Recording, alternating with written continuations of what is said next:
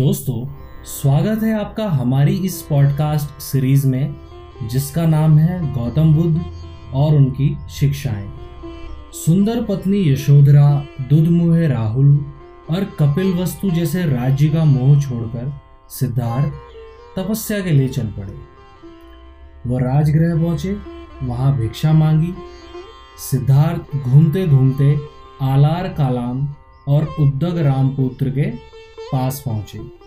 उनसे योग साधना सीखी, समाधि लगाना सीखा, पर उससे उन्हें संतोष नहीं हुआ। वह उरुवेला पहुंचे और वहां पर तरह तरह से तपस्या करने लगे। सिद्धार्थ ने पहले तो केवल तिल चावल खाकर तपस्या शुरू की, बाद में कोई भी आहार लेना बंद कर दिया। शरीर सूख कर कांटा हो गया। छह साल बीत गए तपस्या करते हुए। सिद्धार्थ की तपस्या सफल नहीं हुई। एक दिन कुछ स्त्रियां किसी नगर से लौटती हुई वहां से निकली जहां सिद्धार्थ तपस्या कर रहे थे।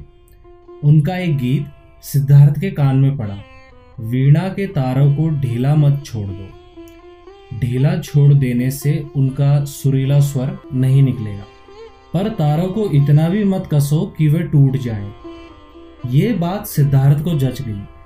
वह मान गए कि नियमित आहार विहार से ही योग सिद्ध होता है। अति किसी बात की अच्छी नहीं।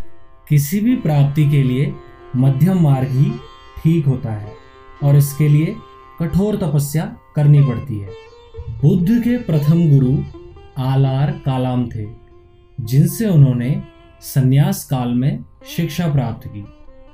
पैंतीस वर्ष की आयु में वैशाखी पूर्णिमा के दिन सिद्धार्थ पीपल वृक्ष के नीचे ध्यानस्थ थे। बुद्ध ने बोधगया में निरंजना नदी के तट पर कठोर तपस्या की तथा सुजाता नामक लड़की के हाथों खीर खाकर उपवास तोड़ा। समीपवर्ती गांव की एक स्त्री सुजाता को पुत्र हुआ। वह बेटे के लिए एक पीपल वृक्ष से मन्नत पूरी करने के लिए सोने के थाल में गाय के दूध की खीर भरकर पहुंची। सिद्धार्थ वहां ध्यान कर रहे थे। उसे लगा कि वृक्ष देवता ही मानो पूजा लेने के लिए शरीर धरकर बैठे हैं।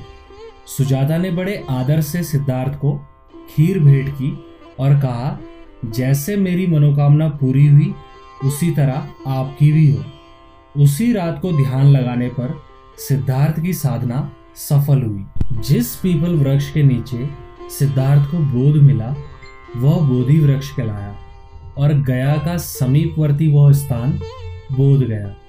तो दोस्तों, यदि आप गौतम बुद्ध के बारे में और जानना चाहते हैं तो मिलते हैं इस सीरीज़ के नेक्स्ट पॉडकास्ट में।